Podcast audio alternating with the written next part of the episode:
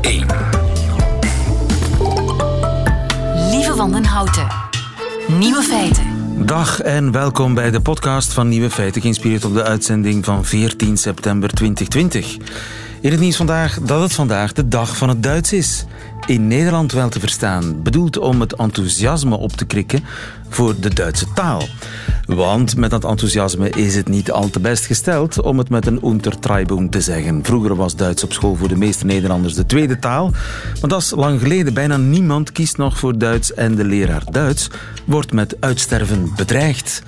En dat terwijl Nederland en Duitsland belangrijke handelspartners zijn van elkaar en Duits de grootste moedertaal is van Europa. En het uiteraard een prachtige taal is, een klankkasteel, zoals schrijver Geert van Istendaal het zo mooi zegt. Daarom wordt er vandaag op Nederlandse scholen Duits gesproken, Duits gekookt en Duitse muziek gespeeld in de middagpauze. Prachtig initiatief. En we zouden zeker meedoen, waren het niet dat dit een podcast is zonder muziek. Schade, schade. Maar via de site of de app van Radio 1 kunt u ook de volledige uitzending herbeluisteren van Nieuwe Feiten van 14 september. Met Deutsche Muziek. De andere nieuwe feiten vandaag. Er is een tekort aan zweet van COVID-19-patiënten, zodat de opleiding van honden die de besmetting kunnen ruiken vertraging oploopt. Bange mussen leren van stoere mussen om minder bang te zijn. Voormalig president Sarkozy van Frankrijk heeft een boek geschreven. En twee man en een paardenkop is historisch onjuist. Het moet zijn anderhalve man en een paardenkop. De nieuwe feiten van Johan Terrein hoort u in zijn middagjournaal. Veel plezier. Nieuwe feiten. Corona stinkt. Blijkbaar, want eh, binnenkort zullen honden besmettingen opsporen op luchthavens, festivals en andere grote evenementen. De eerste dieren die zijn al in opleiding. Dokter Kallewaard, goedemiddag. Goedemiddag. U bent biotechnoloog in eh, Gent aan de universiteit. Corona kruipt dus kennelijk ook in ons zweet. Ja, inderdaad. Um, het kan ook een geurtje geven. Um, wij zelf zullen dat pas ruiken als we echt, echt ziek zijn. Hè? Dus als we echt een zware griep hebben of zo, kunnen we dat zelf ook wel lichtjes gaan ruiken, dat ons lijfgeur iets anders is. Maar honden kunnen dat op een zeer gevoelige manier uh, gaan detecteren. Veel gevoeliger dan, dan onze neus natuurlijk. Um, en daarvoor worden de dieren nu ingezet om dus eigenlijk ook uh, coronavirus op te sporen. En dus ook de gewone griep zou je kunnen ruiken? Ja, inderdaad. Als je een, uh, een hoge koorts hebt, hè, dus, uh, dan, dan is dat perfect mogelijk dat je, dat je anders ruikt. Enerzijds kun je dat toewijzen aan het feit dat ja, onze geur en smaak weg is. Maar anderzijds is er ook ergens een, een, een, een, een andere geur waar te nemen. En dat is omdat ons immuunsysteem volop aan het werken is. En ons huid is eigenlijk een groot immunologisch orgaan. Die gaat verschillende ja, immuunfactoren gaan uitscheiden. En ook bij een uh, hoge koorts kun je dat uh, gaan waarnemen. Dus onze huid speelt een rol in ons immuunsysteem? Een zeer grote rol. Onze huid is, uh, is, is eigenlijk de, de, de grens tussen ons en, en de buitenwereld. Dus de huid moet constant immuunfactoren gaan produceren voor uh, ja, bacteriën en pathogenen die op onze huid komen, om alles eigenlijk onder controle te houden. Uh, ook onze temperatuur uh, onder controle te houden. het speelt een heel grote um, immunologische rol. Ja, ja. ja. En dus ons immuunsysteem speelt in veel ziekten ook een rol. Hè? In meer en meer ziekten, zo blijkt. Zelfs bij, bij Alzheimer zou ons immuunsysteem, bij kanker, bij, in heel veel ziekten speelt ons immuunsysteem een heel grote rol. Dat klopt. Um, bijvoorbeeld bij kanker. Uh, je moet al een vergevorderd uh, stadium van kanker hebben voor je dat kan ruiken. Maar ook uh, in, in de vroege stadia. het is zo dat bacteriën eigenlijk inwendig in ons lichaam die kankercellen gaan, gaan, gaan woekeren. En dat kan een geur gaan afgeven. Ook bijvoorbeeld, een goed voorbeeld is, uh, is, diabetes. Er zijn heel veel service dogs uh, opgeleid eigenlijk om diabetes op te sporen, om, om eigenlijk uh, een laag suikerspiegelgehalte te gaan opsporen. Uh, die dan eigenlijk uh, de, de, de, mensen met diabetes gaan, gaan bijstaan. Hè. Ja, ja, dus er zijn al honden opgeleid om diabetes in een vroeg stadium op te sporen. En dat heeft te maken met bacteriën. Dat is natuurlijk heel technisch, maar dat snap ik nog niet zo goed. Dus het gaat via bacteriën eigenlijk. Het, is niet altijd via bacteriën. Dus bij kanker is het wel via bacteriën. Uh, diabetes, uh, daar heb je inderdaad uh, zo dat het insulinegehalte is laag en dat kun je eigenlijk ook op geur gaan, gaan, gaan vaststellen. virale infecties, dat zijn ook niet noodzakelijk bacteriën, die kun je ook gaan ruiken. Fungusinfecties, bacteriënfecties. Um, ja, Parkinson, dat is waarschijnlijk niet noodzakelijk met bacteriën te maken, maar het geeft ook een bepaalde geur af. Ja. En nu ook met het uh, coronavirus, uh, het virus as such, uh, zal een impact hebben op ons immuunsysteem. En dat, uh, dus uh, cytokines geproduceerd en, en, en immuun, immuunfactoren. En die worden uitgescheiden via de, de huid. En meer bepaald in hoge concentratie onder de oksel. En dat kan een, een hond eigenlijk efficiënt gaan opwekken. En zou je kunnen zeggen dat alle ziekten geursporen nalaten? Uh, waarschijnlijk wel. Um, in die zin, er is wel nog niet alle ziektes, uh, dat is niet, nog niet voor alle ziektes onderzocht, maar heel veel ziektes. En bijvoorbeeld een collega van mij in San Diego heeft onderzocht wat het verschil is tussen verschillende influenzaziektes, dus verschillende griepvirussen, die, die scheiden eigenlijk een andere GCMS-patronen, dus een andere geur uit. Dus het is perfect onderscheid uh, te maken tussen, tussen een verschillend uh, virus eigenlijk. Ja, en uh, honden zijn zodanig uh, goede ruikers dat die al die subtiele verschillen tussen diverse kankers, diverse griepvirussen, dat die dat kunnen onderscheiden. Die kunnen dat inderdaad onderscheiden. De enige bottleneck is, je moet voldoende staal hebben om die honden op te leiden. He, dus je moet heel veel staal hebben eigenlijk om te zeggen, kijk, dat, dat is die kanker, dat is die kanker, dat is die kanker. Um, en dan pas kun je efficiënt een hond gaan opleiden. Uh, hetzelfde geldt nu ook met, de, met het coronavirus. We hebben veel staal nodig en dan pas kunnen we de honden efficiënt gaan opleiden. En daar is nu tekort aan. Er is tekort aan coronazweet. Ja, in die zin, we hebben heel veel ethische dossiers ingediend. Um, via de ziekenhuizen uh, lopen er stelselmatig, mondjesmaat wel stalen binnen, maar het is, er zijn heel weinig patiënten op de ziekenhuizen. Dat is goed, dat is goed nieuws uiteraard. Uh, maar dat zorgt ervoor dat het wel wat moeilijker verloopt om nu stalen te, te verzamelen. Ja. Want meestal jonge mensen zijn, zitten in quarantaine thuis. Um, en, en, kunnen wij iets voor u betekenen? Uh, bedoel, we zijn nu op de radio. Uh, kunnen mensen zich melden? Absoluut. Um, wij als mensen inderdaad nu in quarantaine thuis zitten met een positieve test, kunnen ze steeds met mij contact opnemen en dan uh, kunnen we iemand langsturen dan om een staal te nemen. Oké, zo simpel is het. We zullen uh, afspreken dat we de manier waarop mensen u kunnen vinden, dat we dat op onze app gooien en op onze site dan uh, zal dat allemaal heel vlot verlopen. En uh, binnenkort kunnen we dan uh, corona-honden verwachten op allerlei evenementen en op luchthavens.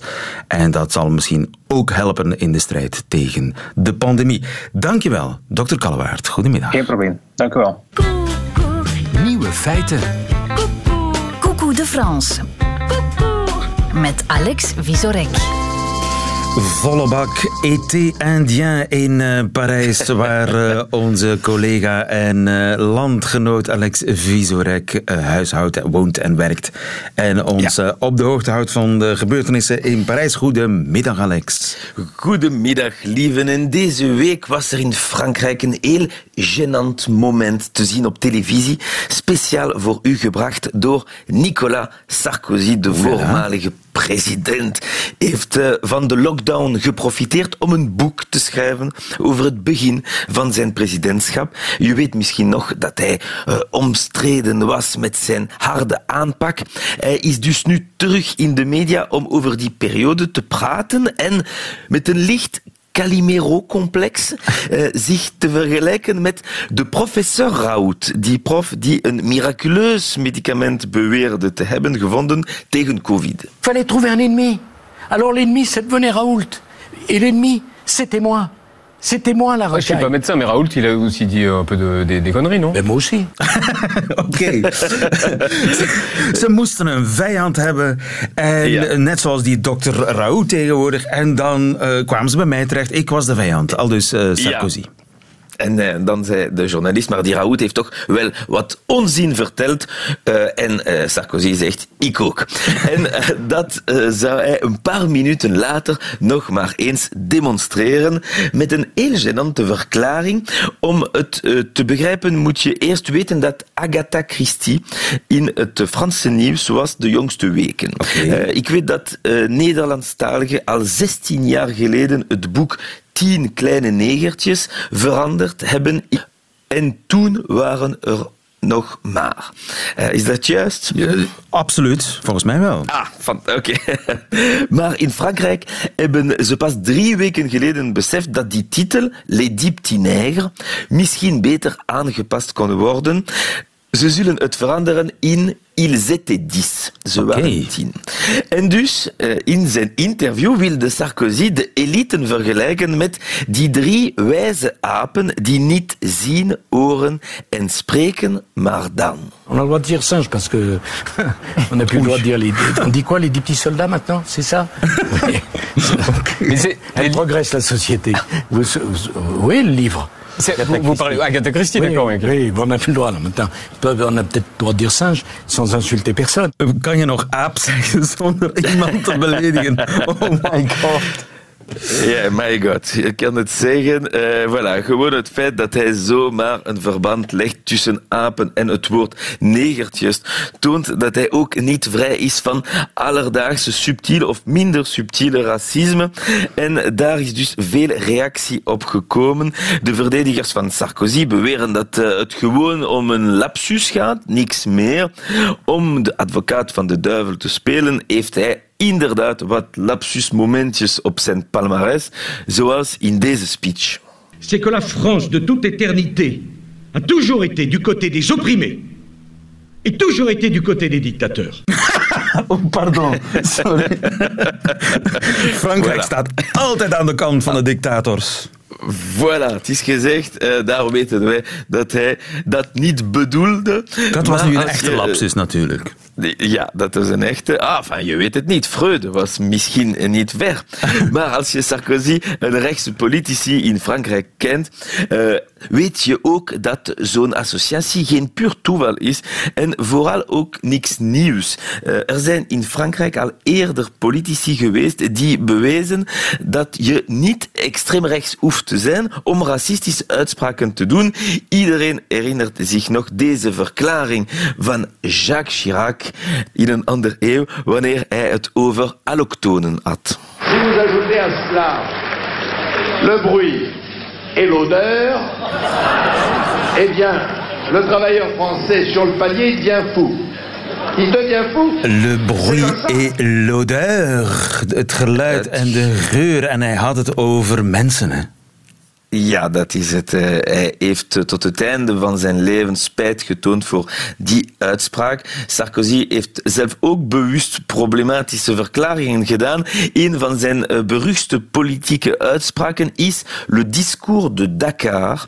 Hij moest het voor Afrikaanse leider over kolonialisme hebben. Misschien een begin van excuses aanbieden, maar wat er kwam was dit. Le drame de l'Afrique c'est que l'homme africain n'est pas assez entré dans l'histoire. Oesje.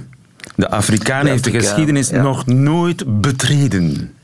Ja, het viel wel verkeerd. En hij was niet de enige van zijn regering die zo neerbuigend dacht. De rechterarm van Sarkozy, Brice Hortefeux, toen minister van Binnenlandse Zaken, eh, die zijn politiek moest uitvoeren.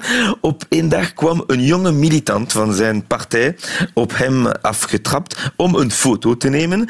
Een Fransman van de tweede generatie die Amin eten. Uh, en zo reageerde Hortefeux. Bah oui. Ne correspond pas du tout au prototype.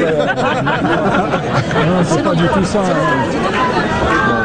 Mais on fait toujours un, mais dès qu'il y en a un, ça va. C'est quand il y en a beaucoup qui les problèmes. Ja, het was moeilijk voilà. verstaanbaar, maar hij ja. zei zoiets als... Uh, quand il y en a un, ça va. C'est quand il y en a beaucoup qui a des problèmes. Juist, ja. Inderdaad, als er eentje is, dan gaat het. Maar als er met veel zijn, dan krijg je problemen. Ja, ik moet je niet vertellen dat Amin niet meer op Sarkozy gestemd heeft. En uh, om eerlijk te zijn, stopt het ook niet bij rechtse politici. De socialistische premier Manuel Valls uh, gaf een cameraman deze instructie bij een bezoek aan de stad Evry, waar hij burgemeester was. Quelques blancs, non, quelques blancs, quelques white, quelques blancos.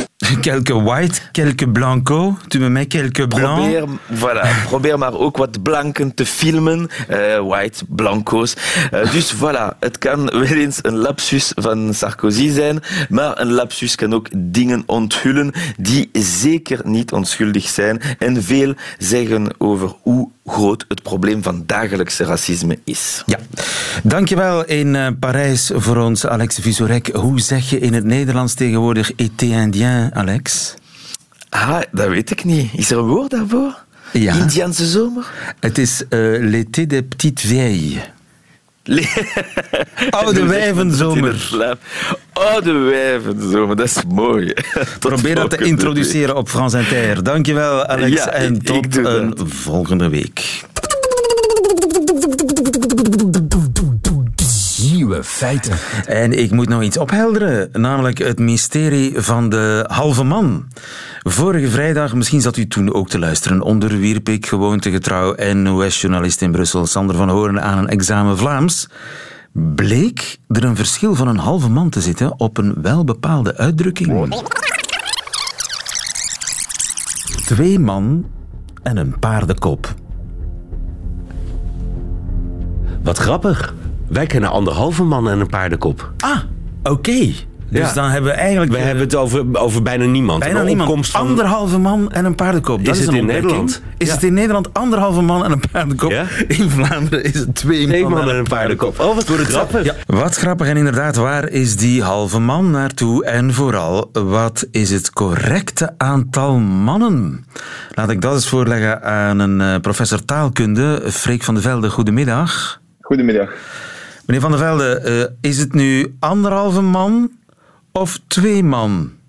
Wel, eh, het hangt er een beetje vanaf wat je ehm, correct vindt. Hè. Als je historisch correct wil zijn, als je wil kijken waar de uitdrukking vandaan komt, dan eh, heeft anderhalve man en een paardenkop de beste kaarten. Aha. Dat is de ehm, uitdrukking zoals we die kunnen nalezen in de historische woordenboeken, wanneer die voor het eerst is opgetekend. Ja, ja. Dus eerst was er anderhalve al- man en een paardenkop. Want ik herinner mij in mijn dorpje drie man en een paardenkop.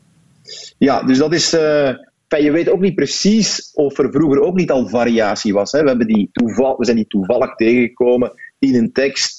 Ehm, daar heb je hem dan. En dan is hij meteen anderhalve man en een paardenkop. En er is ook een verhaaltje aan verbonden waarom het precies anderhalf is. Maar je ziet al eh, dat er vrij snel of in, een vrij uitgebreid gebied ehm, veel meer mannen eh, figureren in die uitdrukking. Hè. Je hebt een halve man en een paardenkop, één man en een paardenkop, anderhalve, twee, drie, vier, vijf, zes. Als je nu gaat kijken in, in, een, in een tekstarchief, dan eh, vind je eigenlijk alle getallen, soms ook 24 man en een paardenkop, 10 man en een paardenkop. De meeste gevallen zijn wel anderhalf, twee en drie. Dat schijnen de, de uitschieters te zijn. Dan. En zit daar, zitten daar regionale verschillen in? Is zo Nederland anderhalf, Antwerpen twee en eh, Oost- en West-Vlaanderen drie man en een paardenkop? Is, is, is dat ooit al onderzocht? Eh, niemand heeft daar ooit in detail naar gekeken. Dat valt in principe te onderzoeken. Dus ofwel ga je informanten uit die gebieden, ehm, lokale waarnemers eh, interviewen en vragen van hoe zeggen jullie dat? Of je kijkt naar teksten uit die eh, regio. Het verbaast me niks dat er een verschil is tussen Nederland en Vlaanderen. Hoor. Dat zou best kunnen. Dat zie je wel in meer uitdrukkingen. Dat die eh, net even anders zijn in Nederland eh, dan in Vlaanderen. Dat komt, dat komt nog wel voor. Dus dat er een soort Babylonische spraakverwarring is over de rijksgrens heen. Ehm, die eigenlijk al bij al natuurlijk wel binnen de perken blijft. Dat is niet abnormaal. Dat is niet abnormaal, dat hoort eh, tot het, toeval, dat hoort Ja, eh, ja, bij de ontwikkeling van een ja, taal en van eh, taalgebruik en van uitdrukkingen. Maar de oorspronkelijke uitdrukking gaat over anderhalve man en een paardenkop. En wanneer is die anderhalve man en een paardenkop voor het eerst opgedoken? Wel, de historische woordenboeken ehm, die zeggen dat het teruggaat op eh Uilenspiegel, Tijl Uilenspiegel. Ehm, en inderdaad vind je daar in die teksten, dat zijn volksvertellingen eigenlijk, maar die zijn op papier gesteld voor de eerste keer, ik geloof in de 16e eeuw. Ehm, daar vind je die uitdrukking en er is een verhaaltje aan verbonden. Dus er is een, vreemdeling en die komt te paard aan bij Uilenspiegel, de bekende grapjas en, en, en qua jongen. Ehm, en die klopt aan bij Tijl Uilenspiegel. En die ehm Uilenspiegel doet open. Is zo'n deur uit twee delen, zoals je vroeger wel zag. Een onderdeur Ehm, en een bovendeur. Precies, precies. En hij doet die boven de Europa. En die man die stopt zijn kop binnen en zijn paardenkop natuurlijk. Dus dat, hij gaat met zijn paard eigenlijk in dat deurgat staan. En hij vraagt uh, hoeveel mensen wonen hier, hè? hoeveel mensen zijn hier thuis. En Tijl Uilenspiegel zegt uh, anderhalve man en een paardenkop. Ah, en uh, die, okay. die vreemdeling zegt, hoe kan dat? Wat, wat is hier aan de hand? En die, omdat hij zichzelf niet heeft meegeteld natuurlijk. En die, en die paardenkop. En in totaal heb je dan inderdaad een, half, een halve man. Die vreemdeling, hè, die half door de deur gaat staan, die paardenkop en Tijluilenspiegel zelf. Hoeveel mensen zijn hier binnen? Anderhalve man en een paardenkop. Ja. Dat is wat Tijl Uilenspiegel zelf kon zien, namelijk een halve man. Uh, zichzelf en een paardenkop. En dat is Precies, de allereerste ja. keer dat dat verhaal opduikt. Nee, ik heb dan nog een, een, een, nog iets oudere variant uh, gevonden. Tenminste, die is mij ingefluisterd. Uh, en uh, dat, dat, wist ik zelf helemaal niet. Die is nog iets ouder. maar het is hetzelfde verhaal. Het is hetzelfde verhaal in een heel andere setting. het is ook een, een middeleeuws narratief. Dus een, een verhalend stukje tekst. En daar wordt die, die anekdote eigenlijk ook verteld. Dus wat je ziet is dat in Tijl Uilenspiegel ook weer verschillende verhalen samenkomen die al bestonden. En dat heb je wel meer met van die schavuiten uh, in, de, in de wereldliteratuur. Dat die, um, zoals Van den Vos Reinaarde ook, die maakt allerlei dingen mee. Um, en die gaan terug op bestaande elementen die gewoon in één historisch figuur gebundeld worden. Ja, maar eigenlijk moeten we Sander van Horen gelijk geven. Een punt voor hem anderhalve man en een paardenkop is strikt ja, ja. genomen, historisch gezien, de meest correcte versie van die anekdote. Daar, daar ziet het wel naar uit, ja. ja, ja. Dankjewel, Freek van der Velde. Goedemiddag. Graag gedaan. Lieven van den Houten. Nieuwe feiten. Bange mussen die kunnen van dappere mussen leren om minder bang te zijn. Erik Matthijssen, goedemiddag. Goedendag. U bent uh, professor aan de Universiteit van Antwerpen, vogelkenner ook. Uh, collega's van u in Amerika die hebben een boeiend experiment gedaan met mussen. Hebben ze die mussen gevangen of hebben ze die mussen in de vrije natuur bestudeerd? Nee, dit uh, onderzoek is gebeurd met mussen in gevangenschap. Dus die, die vogels die zaten al wekenlang uh, in kooien in het laboratorium. Die werden daar ja, gewoon uh, gezond uh, in leven gehouden en die kregen ook uh, standaard bakjes met eten. En dan werd dus op bepaalde momenten werden die vogels eigenlijk getest, of je zou kunnen zeggen uitgedaagd. Bang gemaakt door, is eigenlijk het woord, hè? Bang gemaakt, ja, ehm, door vreemde voorwerpen te leggen bij hun eten. Nu, Wat voor vreemde voorwerpen? Ja, dat uh, waren heel veel uiteenlopende dingen. Uh, een, een cocktailparapluutje was erbij, een een paars plastic ei, uh, ook een, een, een klein lichtje dat aan en uit ging. Eigenlijk zoveel mogelijk verschillende dingen. Angstaanjagend uh, uh, klinkt het wel in mijn oren hoor. Gele pijpreinigers zaten ertussen. Ja, die zaten er ook bij. um, maar het effect viel nogal mee, omdat de meeste vogels die gingen toch binnen een paar minuten uh, snel gewoon verder met eten. Maar er was wel veel verschil in. Aha. En ja, dat weten we bij dieren. Dat is eigenlijk een fenomeen dat men kent als neofobie. Neofobie. Angst, ja, angst van iets nieuws. En, ja, en we weten ook dat daar nogal wat variatie in kan zijn. Dus sommige van die mussen die gingen binnen de minuut gewoon verder met eten. Andere ja, die hadden toch misschien tot een half uur nodig om hun schrik te overwinnen. Om aan dat paarse ei te wennen. Ja, om gewoon ja, door te gaan met, uh, met eten. Ja. En dan bijzonder in het experiment was dan dat ze gezien hebben dat als je die mussen eigenlijk samenzet met een andere vogel, met een partner, eh, een vogel die ze niet kenden trouwens, maar die wat dapperder was of wat meer roekeloos, uh, dat ze dan eigenlijk zelf ook hun gedrag begonnen aan te passen. Ah ja, want als die durft, dan durf ik ook. Zoiets. Ja, maar het, het, het echte interessante was uh, dat dat effect ook, ook bleef duren. Dus achteraf, als die mussen terug apart werden gezet en ze werden opnieuw getest en dan weer telkens met, met andere onbekende voorwerpen, dus ze hadden dan bijvoorbeeld nog nooit het cocktailparapluutje gehad, um, dan toch waren die mussen op dat moment uh, minder bang. Dus ze hadden blijkbaar van elkaar geleerd van niet alleen uh, dit plastic ei is niet om bang van te zijn, maar echt geleerd om uh, minder bang te zijn van eender welk uh, nieuw voorwerp. En dat is toch wel interessant. En dat is wel interessant. En verbaast u dat als, als vogelkenner? Want eh, voor mij is het zelfs nieuw dat er vogels zijn met diverse karakters, dat er bange mussen zijn en dappere mussen. Dat is eigenlijk al, dat, ja, dat soort karakter, die karaktertrekken die associëren met grotere dieren, niet met kleine dieren. Ik weet ook niet hoe het komt. Ah, maar dat is denk ik ja, om onze eigen perceptie. Hè. Als, als dit onderzoek gedaan wordt bij, bij chimpansees bijvoorbeeld, dan vinden we dat eigenlijk vrij logisch. Hè, dat, dat die oppassers ook kunnen zien van deze is wat uh, agressiever of is wat nieuwsgieriger enzovoort. Maar eigenlijk, je kan dat bij alle dieren vinden. Het is alleen vaak lastig om het te kunnen observeren en het te kunnen meten. En daarom dat dus dergelijke standaardtesten worden uitgevoerd, hè, zoals met die neofobie. Ja, en je zou denken dat dat karakter van dat uh, individu, dat dat uh, ja, ofwel in de genen zit, aangeboren is, of misschien in de hele vroege jeugd uh, vastgelegd wordt op de een of andere manier. Ja, en daarom is dit onderzoek toch wel interessant. Want we, we weten wel dat dieren van elkaar kunnen leren. Hè. Allerlei soorten dieren. Uh, we weten, hè, dieren die in de winter, uh, zoals vogels die in, in, groepen rondvliegen om eten te zoeken, ja, die, die leren duidelijk van elkaar door elkaar te volgen waar er veel voedsel is. Uh, die kunnen ook van elkaar afkijken van, ah ja, hier zijn veel zaadjes te vinden. dan ga ik dat ook eens proberen te zoeken. maar dit is toch wel interessant, omdat het toch het is een redelijk abstract uh, kenmerk van hun gedrag uh, dat ze dan blijkbaar aanpassen. En dat is toch wel interessant. Ja, het is niet iets wat uh, in het algemeen in het opvoedingsproces van de mus gebeurt. Dit is iets ja, wat ook in, op een willekeurig moment in de levensloop kan voorvallen en een mus voor het leven kan veranderen. Ja, dat weten we natuurlijk nog niet. Hè, want het is best mogelijk dat als die mussen dan uh, in de volgende weken, dat ze weer vooral uh, samen zitten met heel bange mussen, uh, ja, dat ze hun gedrag opnieuw bijstellen. Hè. Dus dat, dat kunnen we eigenlijk moeilijk afleiden uit zo'n experiment dat maar een paar weken duurt. Ja, dat zou een vervolgexperiment moeten vragen. Maar wat kunnen we hier dan wel uit besluiten? Dat mussen ja, ontwikkelde dieren zijn, verstandiger zijn dan we dachten?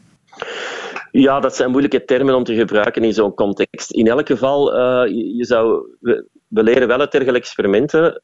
Ja, ten eerste dat niet alle dieren gelijk zijn, maar toch dat ze ook meer flexibel in, in gedrag zijn en dat ze eigenlijk hun gedrag toch wel kunnen leren aanpassen door met anderen om te gaan. En ja, dan is het wel interessant dat dit met huismus is gebeurd. Uh, dat zijn dieren die in groepen leven, die zijn toch ook vrij succesvol om, om uh, te leven in menselijke omgevingen, in steden. Um, in Amerika is de huismus eigenlijk een invasieve soort geworden. Uh, die heeft daar uh, ja, op 100 jaar tijd uh, een heel continent veroverd, om het zo maar te zeggen. Dus ja, het, het, verklaart misschien wel een beetje waarom de huismus wereldwijd toch wel een heel succesvolle soort is.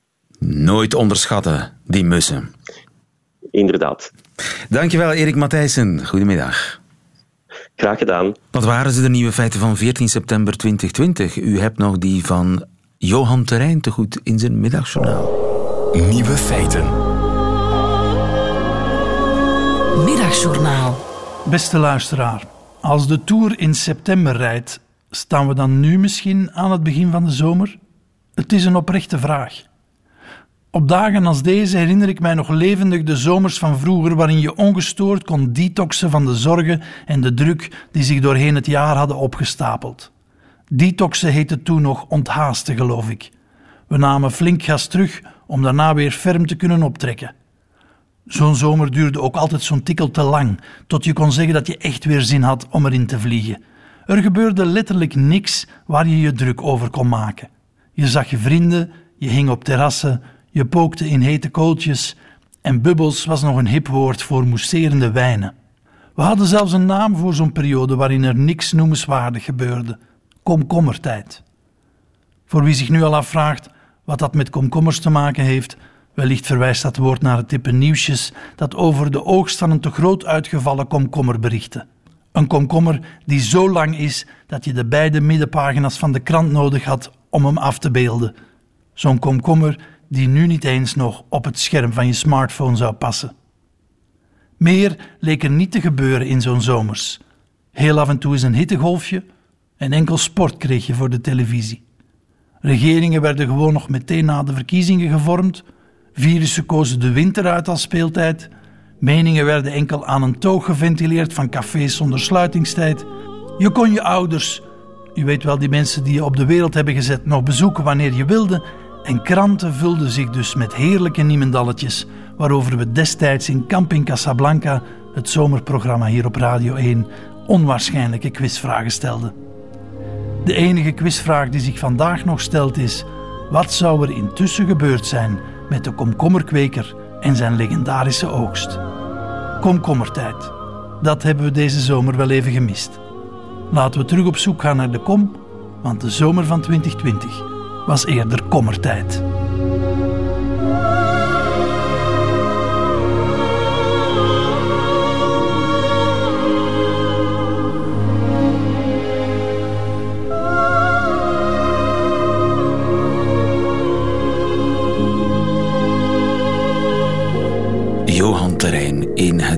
Middagjournaal. Einde van deze podcast hoort u liever de volledige uitzending van Nieuwe Feiten. Dat kan natuurlijk ook via onze app of via onze site. Daar vindt u overigens nog veel meer fijne podcasts. Tot een volgende keer.